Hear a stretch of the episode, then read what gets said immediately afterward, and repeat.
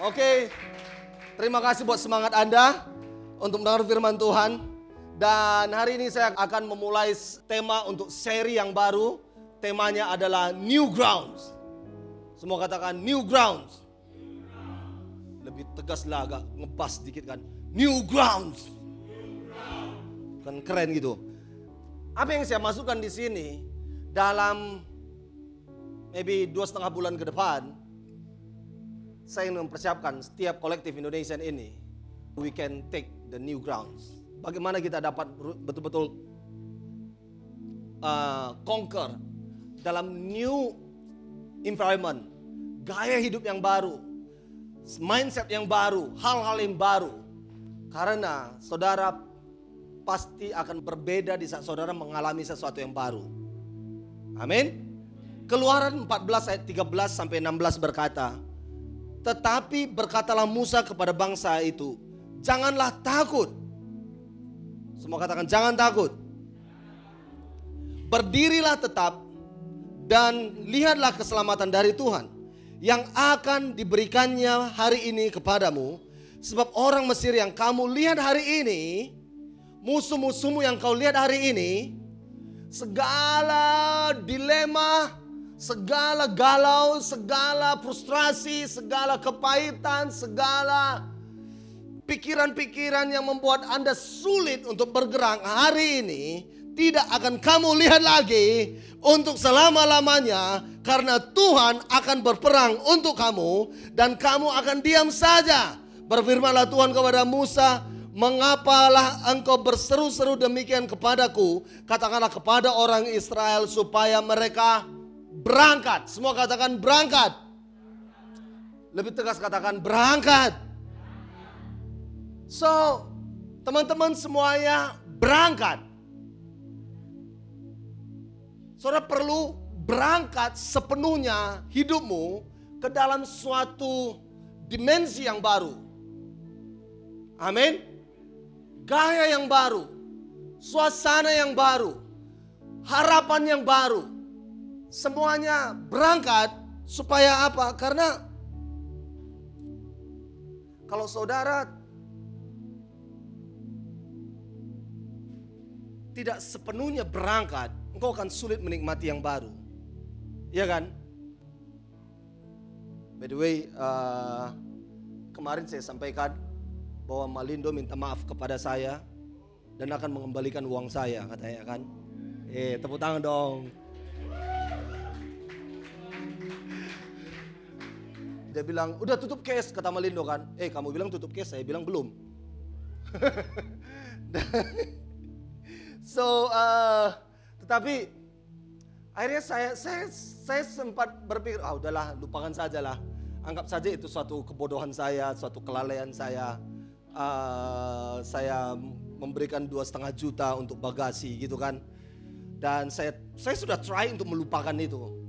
Dan tiba-tiba kita perjalanan ke airport ya. Dan tiba-tiba Malindo telepon saya pas lagi nyetir dia bilang, uh, ini dari Malindo dan aku terima komplain kamu. Bisa bicara sebentar. Oh sebentar ya, aku pinggirkan dulu karena lagi nyetir. Wah, akhirnya ngobrol. Dan dia katakan, kami minta maaf dan kami akan kembalikan uang kamu. Katanya. Saya katakan, ya. Yeah! Gembiranya langsung beda gitu kan. Istri saya pun langsung gembira dengan lebih lagi.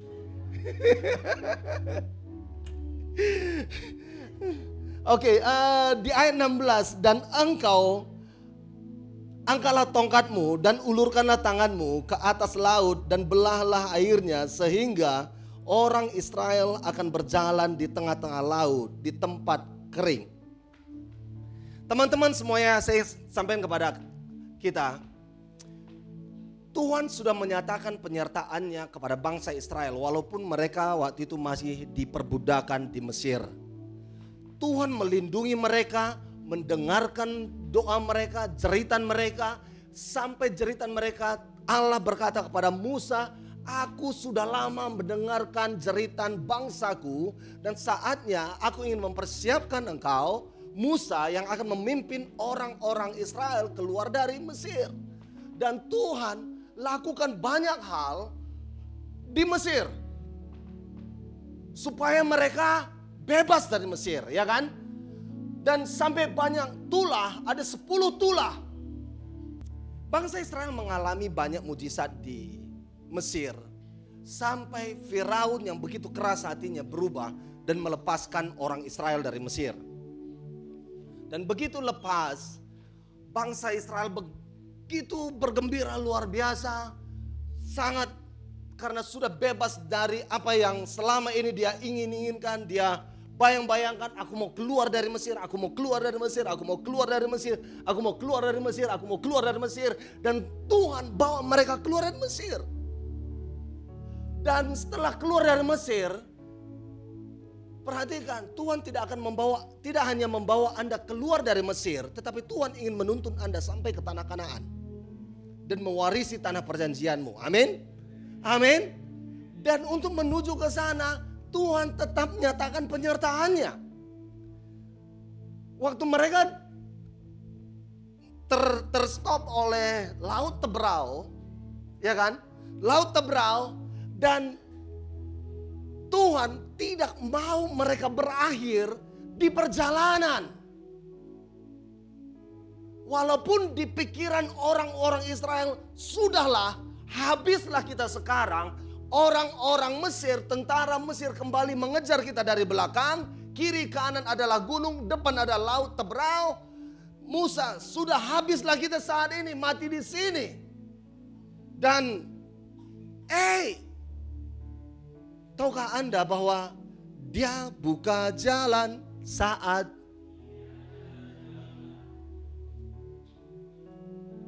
dengan cara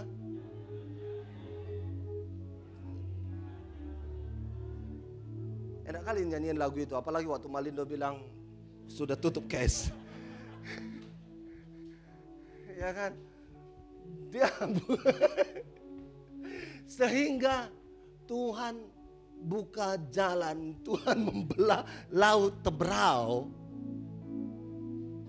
Dan mujizat lagi dialami oleh bangsa Israel. Setelah itu, Tuhan memberikan mujizat lagi ya kan? Saudara itu bukan yang mujizat terakhir yang dialami oleh orang Israel. Tuh bisa mereka tidak punya makanan di padang gurun. Tuhan berikan lagi makanan diberikan daging. Diberikan apa lagi? Mana. Jadi ada selalu hal yang baru Tuhan berikan kepada orang Israel. Berapa di antara saudara yang pernah mengalami berkat Tuhan? Satu kali, dua kali, tiga kali, empat kali, banyak kali, dan pertanyaan berikutnya, apakah Anda masih menginginkan berkat-berkat Tuhan? Hah? Cukup? Hah? Dan Tuhan ingin melakukan sesuatu yang baru. Tetapi ini yang yang yang yang tantangan sering buat kita. Kita mau sesuatu yang baru dengan cara kita. Karena pengalaman yang sudah kita lihat sebelumnya. Karena, I don't know, pengalaman yang saudara lihat yang orang lain alami maybe. Saudara pengen menjadi mendapatkan hal demikian seperti yang kau bayangkan. Tetapi Tuhan memberikannya dengan cara yang di saat saudara berkata, Allah sudah nggak mungkin lagi terjadi. Apa yang terjadi? Saudara berkata, nggak ada air minum di sini. Lihat padang gurun. Di mana ada air? Gak akan mungkin kita bisa minum. Mati kehausan kita di sini. Dan Tuhan lakukan mujizat. Hei Musa, ambil tongkatmu, ketok pintu, eh pintu, ketok batu.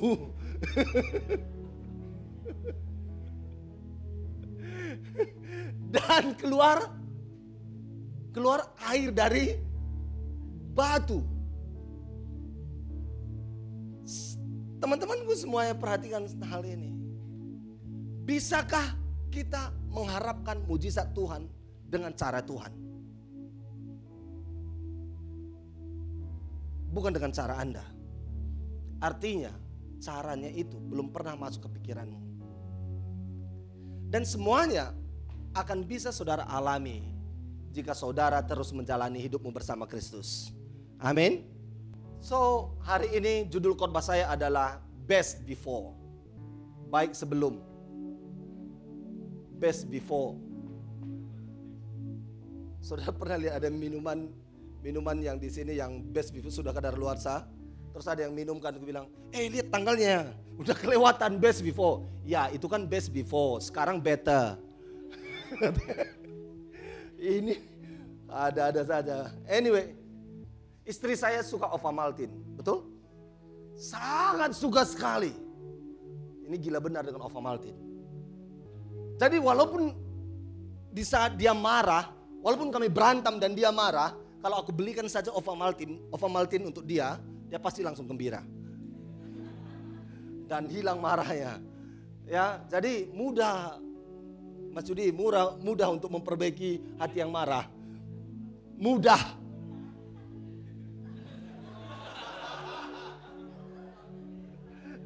saya saya akan beli Ovamaltin, langsung di apa? Langsung berubah langsung matanya dan wajahnya itu melihat Ovamaltin. Jadi kita pernah ke Tesco, ke Tesco dia lihat di rak itu ada Ovamaltin, harganya 11 ringgit dan Saudara tahu harga Ovomaltine sebenarnya 24 sekian. Jadi di Tesco harganya 11 ringgit. Dia langsung ambil dan masukkan ke troli. Saya nggak lihat itu dan akhirnya pas di kasir saya lihat langsung saya cek tanggalnya. Sayang, iskandar luarsa. oh, pantesan harganya jadi 11 ringgit. Itulah sangkin matanya ter, ter, ter, ter apa? terpaku dengan Ovamaltin dengan harga hanya 11 ringgit. Dan tidak perlu lagi melihat best before. Sorry, walaupun dia marah nanti saya belikan lagi Ovamaltin beres itu.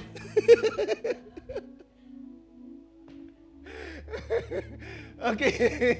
Pernahkah engkau mengecek kulkasmu atau lemari Anda dan di sana di saat saudara lihat-lihat banyak barang-barang yang sudah menjadi kadar luarsa. Mungkin di kulkas Anda ada coklat yang sudah kadar luarsa sekian tahun. Ha, kan merasa kan? Ada sambal, ada apa yang pernah mungkin saudara bawa chili sauce dari McDonald simpan di kulkas. Hah? Ya, sampai kadar luarsa di sana. Tahukah Anda? Di saat kadar luarsa seorang merasakan, eh kok jadi rasa beda. Tidak segar. Ini roti kok jadi asam. Bukan lagi segar ya kan. Saudara mungkin suka beli roti tawar kan. Saudara tahu kalau roti tawar ada Gardenia, Massimo. Saudara biasanya beli apa? Siapa di sini beli Gardenia? Siapa sini fans Massimo? Oh. Pernahkah kalian berpikir bahwa tag yang di, di tag G yang untuk meng, menutup apa ya plastiknya itu warnanya berbeda-beda. Bagi saudara mungkin itu hal yang sepele, tapi buat produksi itu hal yang sangat serius.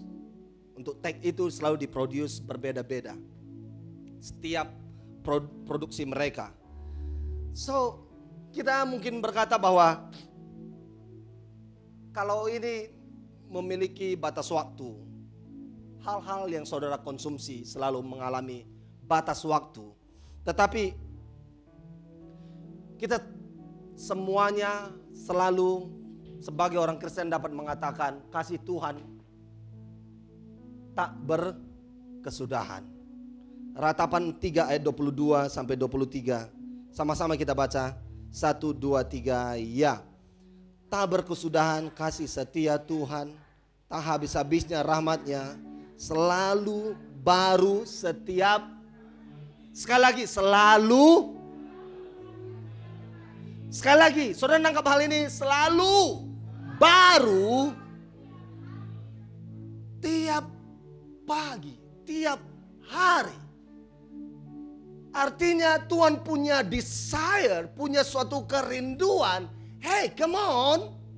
Aku memiliki sesuatu yang baru untuk engkau hari ini. Jadi saudara perlu datang selalu kepada Tuhan untuk menikmati, untuk mendapatkan sesuatu yang baru. Ya kan? Tuhan sangat rindu sekali memberikan sesuatu yang baru lagi kepada engkau. Karena sesuatu yang baru membuat hatimu itu bergejolak. Gembira yang yang yang berbeda dari sebelumnya. Setuju dengan saya? Kadang-kadang sering juga memang ketika saya membuka lemari pakaian saya, saya melihat baju-baju yang sudah aduh nggak layak pakai, nggak muat lagi dan tetapi kalau dibuang sayang gitu kan. Tapi suatu ketika ketika saya udahlah buang sajalah, nggak akan kupakai lagi ini. Dan seperti itu saya untuk karena lemari kami nggak begitu besar, saya menumpuk menumpuk, menumpuk gitu kan untuk mengosongkan itu. Jadi saya kumpuli lagi, saya buang sehingga saya tidak punya pilihan kecuali membeli yang baru. Karena yang lama sudah dibuang, saya tidak punya pilihan harus membeli yang baru. Dan ketika membeli yang baru, memakai yang baru, rasa gembira itu lebih besar daripada mempertahankan yang lama, teman-teman. Nah, kan langsung dilirik yang yang baru kan. Karena yang baru itu menarik hati.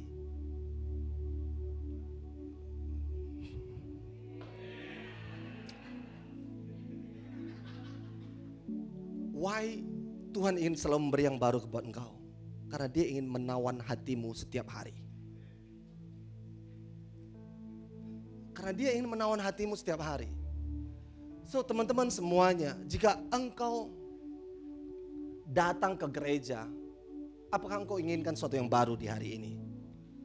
Di saat engkau melakukan hari-harimu, apa engkau selalu berkata, terima kasih Tuhan buat pagi ini. Karena aku tahu ada sesuatu yang baru akan Tuhan lakukan buat saya di pagi, di hari ini. Sehingga membuat engkau akan bersemangat di hari itu. Dan di saat saudara inginkan sesuatu yang baru dari Tuhan, membuat kita selalu terpaut dengan Tuhan dengan kegerakan Tuhan, dengan apa yang Tuhan ingin lakukan. Apakah engkau inginkan sesuatu yang baru buat Tuhan? Saya tidak tahu bagaimana Anda datang ke gereja di hari ini. Apakah ini suatu tugas agama, rutinitas Anda setiap hari Minggu datang ke gereja dan saudara sudah mempersiapkan hidupmu karena aku mau sesuatu yang baru dari Tuhan. Di hari Sabtu engkau mempersiapkan hidupmu.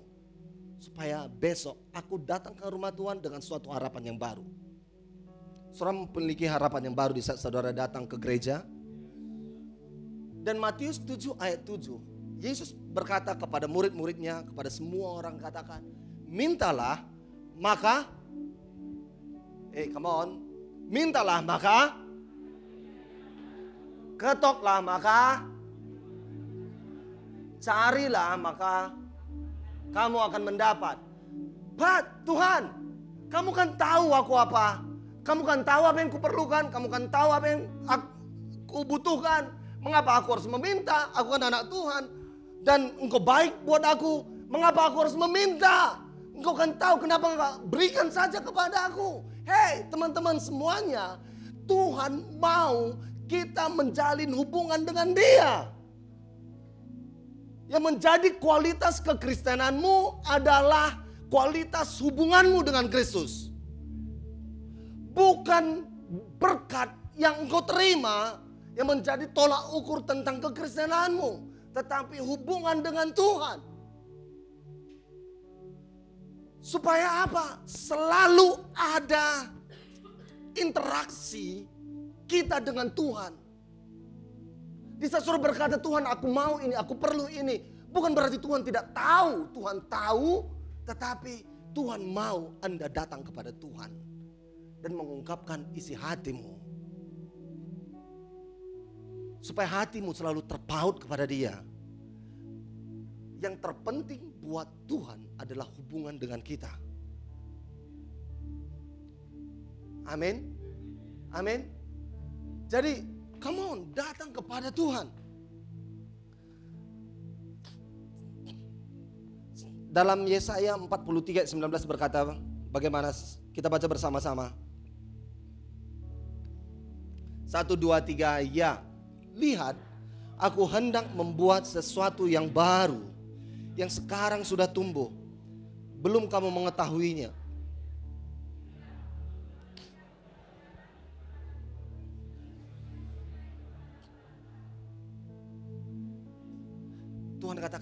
Lihat. Sudah tumbuh. Belumkah kamu mengetahuinya? Ya, masih tunas. Yes, it's tunas. Tetapi tunas akan menjadi suatu pohon yang besar dan menghasilkan buah. Tidakkah kamu mengetahuinya? Ada tunas yang baru sudah kubuat buat engkau. Tidakkah engkau mengetahuinya? Ada harapan yang baru. Yes masih kecil, ya. Tetapi dari itu akan menjadi besar. Tidakkah engkau mengetahui itu? Tidakkah engkau merasakan itu? Lihat, mari kita pupuk bersama supaya apa? The most important thing adalah journey bersama Tuhan. Bukan di saat saudara mencapainya, tapi di saat saudara sampai ke sana. Yang menjadikan kita bukan apa yang kita dapatkan. Ya kan? Yang menjadikan kita adalah bagaimana kita mendapatkannya. Yang menjadikan Anda bukan nilai A. Yang menjadikan Anda bagaimana perjuanganmu mendapatkan nilai A. Oleh karena itu teman-teman, yang menjadikanmu bukanlah berkat Tuhan, tetapi yang menjadikanmu adalah perjalanan hidupmu bersama Tuhan. Oleh karena itu, Tuhan katakan, eh, rahmatnya, kasihnya baru setiap pagi. Dulu, engkau pernah mengalami mujizat Tuhan, maybe. Engkau mengalami apa? Di saat ada KKR anak muda, saudara datang mengalami dilawat Tuhan luar biasa sekali. My friend, bukan saya katakan itu tidak bagus, it's good, tetapi itu dulu. Kamu perlu lawatan Tuhan yang baru untuk suasana hidup yang baru. Oleh karena itu, apa yang saya mau ajak kita lakukan di tempat ini dalam mengawali new grounds ini supaya kita dapat menjalaninya dengan dengan dengan dengan membangun hubungan dengan Tuhan setiap hari. Supaya apa? Apa pun yang akan kita miliki itu tidak pernah memiliki kita, tetapi kita yang memilikinya.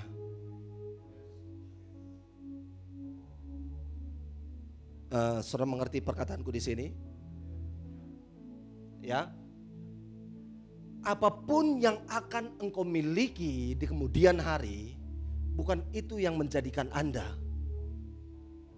Yang menjadikanmu adalah di saat day by day, day by day. Dan itu menjadi seperti apa ya? Bonus di perjalanan Anda. Jangan gantungkan harapanmu dari apa yang kau dapat. Gantungkan harapanmu dari perjalananmu bersama Tuhan. Walaupun melewati lembah kekelaman, aku tidak takut bahaya. Bukan karena aku akan melewati lembah kekelaman, tetapi karena Tuhan besertaku. Gadamu dan tongkatmu itu yang menghibur aku di setiap perjalanan. Gadamu dan tongkatmu, didikanmu, ajaranmu dan roti dan lain sebagainya itu adalah menjadi kesukaanku setiap hari di setiap perjalanan. Saudara perhatikan hal ini. mat, mat, material, material. Am I right? Hah?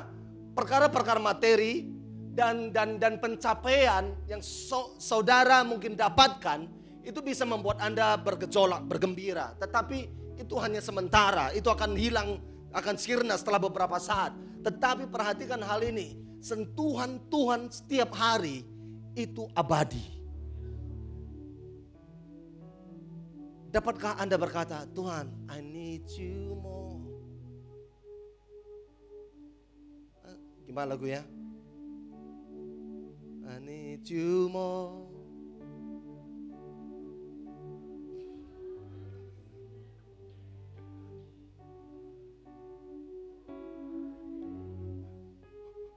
Kok lain?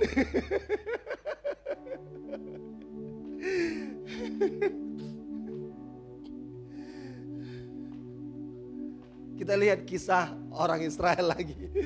Sudah tahu yang lagu saya masukkan? Ani, ah? Ani, enggak ada yang lagu. I need you more.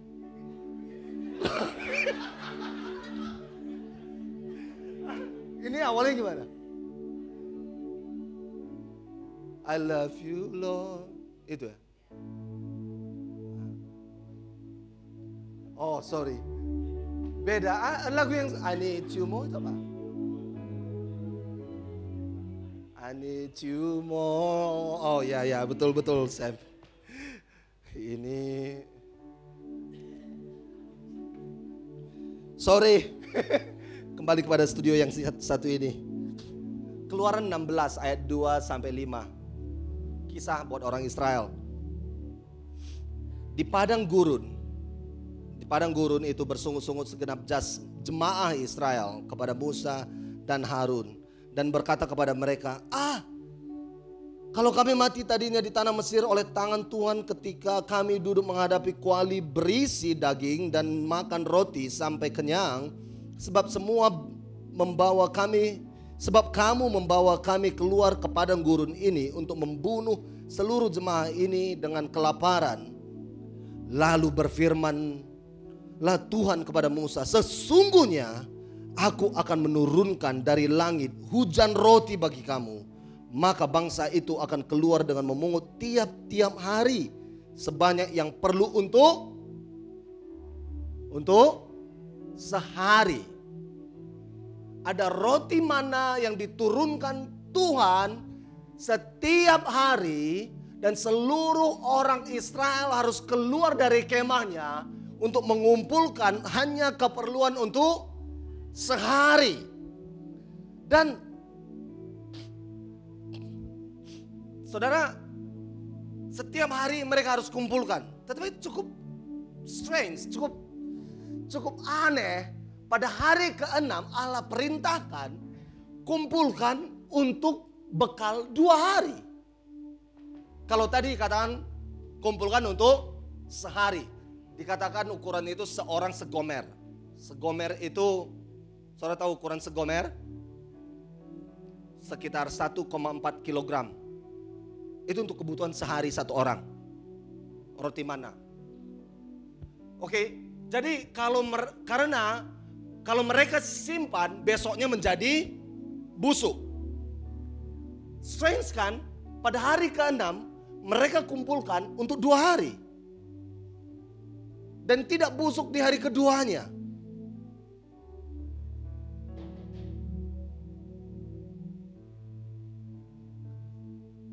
Saudara perhatikan di sini. Saudara lebih mengikatkan hidupmu kepada berkat atau kepada perkataan Tuhan.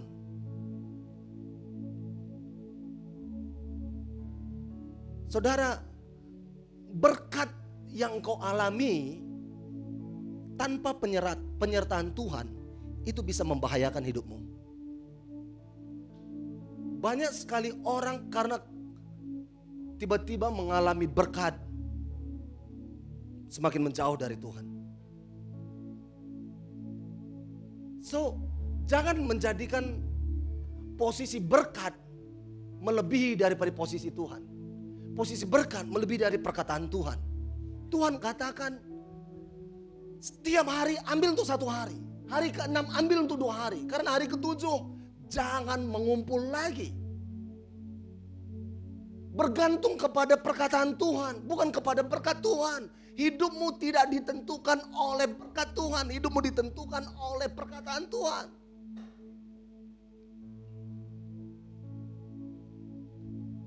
So teman-teman semuanya setiap hari is there a new things yang saudara terima dari Tuhan dan saudara jalani. Saudara jalani. Kan kan pernyataan sebagai orang Kristen itu dari iman kepada iman, dari kekuatan kepada kekuatan yang baru, dari kemuliaan kepada kemuliaan. Eh, saya pikir ini keren loh sebagai orang Kristen dari iman kepada iman, dari kekuatan kepada kekuatan, dari kemuliaan kepada kemuliaan. Eh keren dong. Saya akan semakin kaya, semakin diberkati. Saya semakin memiliki otoritas yang semakin besar, semakin luas, semakin hebatlah hidupku. Dan eh wrong translation. My friend, sesungguhnya artinya apa? Dari tantangan kepada tantangan. Ya kan? Dari kekuatan kepada kekuatan artinya saudara tidak akan pernah dibuat untuk nyaman. Di saat saudara mulai merasakan nyaman, that's enough. Tuhan katakan not enough. Walaupun sesuatu yang is good, is good. But it's not enough. Tuhan mau melakukan yang lebih lagi kepada Anda. Halo? Halo? Tuhan tidak hanya melepaskan orang Israel dari Mesir, Tuhan menuntun mereka sampai ke Kanaan dan tidak hanya melihat kelimpahan Kanaan, Tuhan ingin mereka menguasai Kanaan. That's your destiny. Jangan mati sebelum destiny.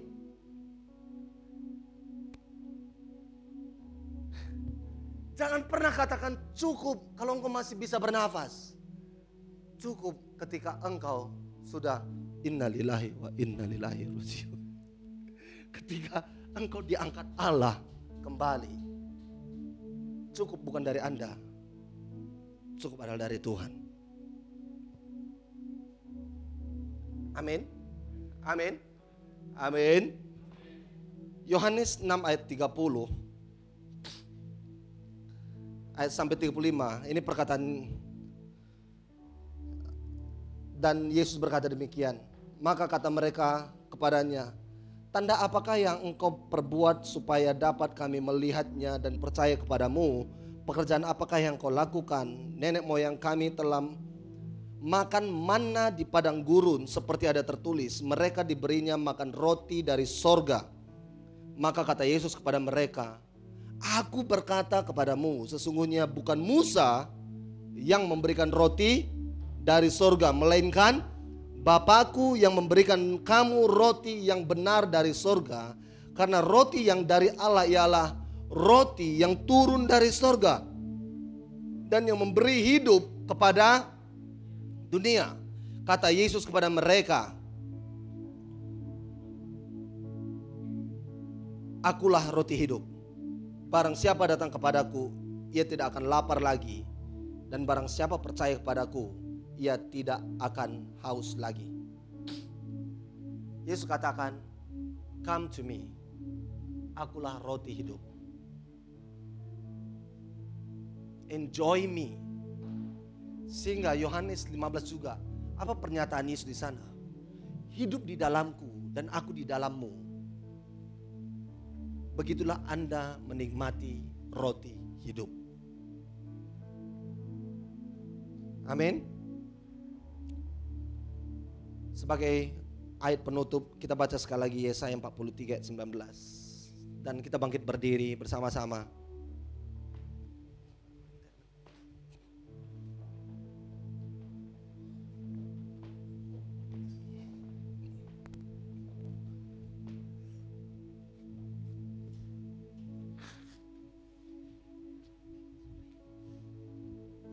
Yohanes eh, Yesaya 43 ayat 19 1 2 3 ya. Lihat aku hendak membuat sesuatu yang baru yang sekarang sudah tumbuh, belumkah kamu mengetahuinya? Ya, aku hendak membuat jalan di padang gurun dan sungai-sungai di padang belantara. My friend, adakah sesuatu yang sudah expired di hidup Anda?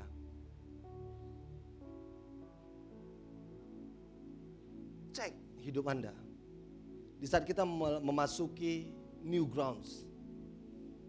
Ini yang pertama sekali saya mau mengajak kita semuanya, perbarui hatimu. Karena Tuhan ingin melakukan sesuatu yang baru buat Anda. Cek. Apakah ada yang expired? Ada kekecewaan, sakit hati. Ada rasa galau yang karena putus cinta dan kemarin gagal ujian. Saudara gagal ujian kemarin bukan berarti saudara gagal dalam hidupmu. Saudara cek hidup ini. Saya tidak hanya bicara tentang hal yang negatif, tetapi mungkin saudara mungkin terlampau membesar-besarkan keberhasilan dan kesuksesan masa lampau. Ini mau saya tegaskan kepada kita semuanya. Jangan pernah jadikan memori masa lampau lebih besar daripada imajinasimu tentang masa depan. Mungkin itu hal yang sangat baik. Pengalaman Anda bersama Tuhan di masa lampau. Pengalaman Anda melewati Laut Teberau, Red Sea. Pengalaman Anda bersama Tuhan, saudara selalu survive, dapat mana dari Tuhan. Tetapi Tuhan ingin membawa Anda masuk ke Kanaan. dan mulai saudara akan menguasai tanah Kanaan. Dan sebelum Anda masuk ke sana, cek hati kita. Sebagai tema di tahun ini adalah shift.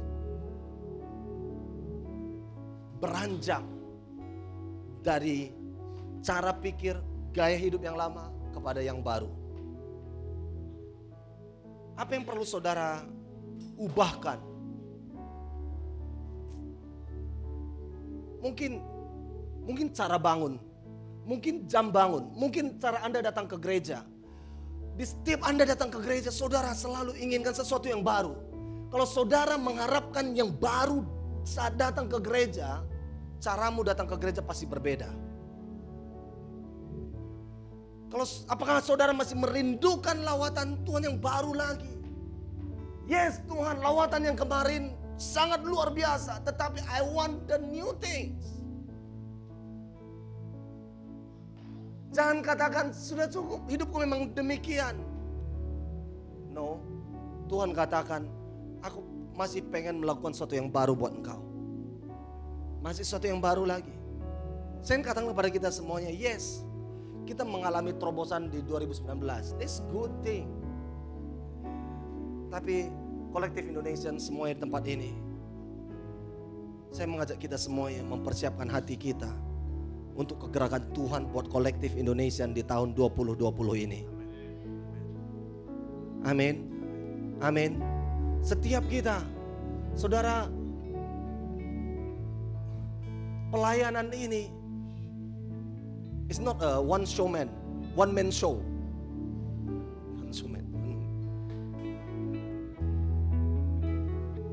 pelayanan ini secara collectively kita melakukannya. Saudara partisipasimu bersama-sama kita di sini mengantisipasi kegerakan Tuhan yang baru lagi untuk terobosan 2020 bersama. Tuhan, we want a new things. Kegerakan yang baru lagi. Is it alright?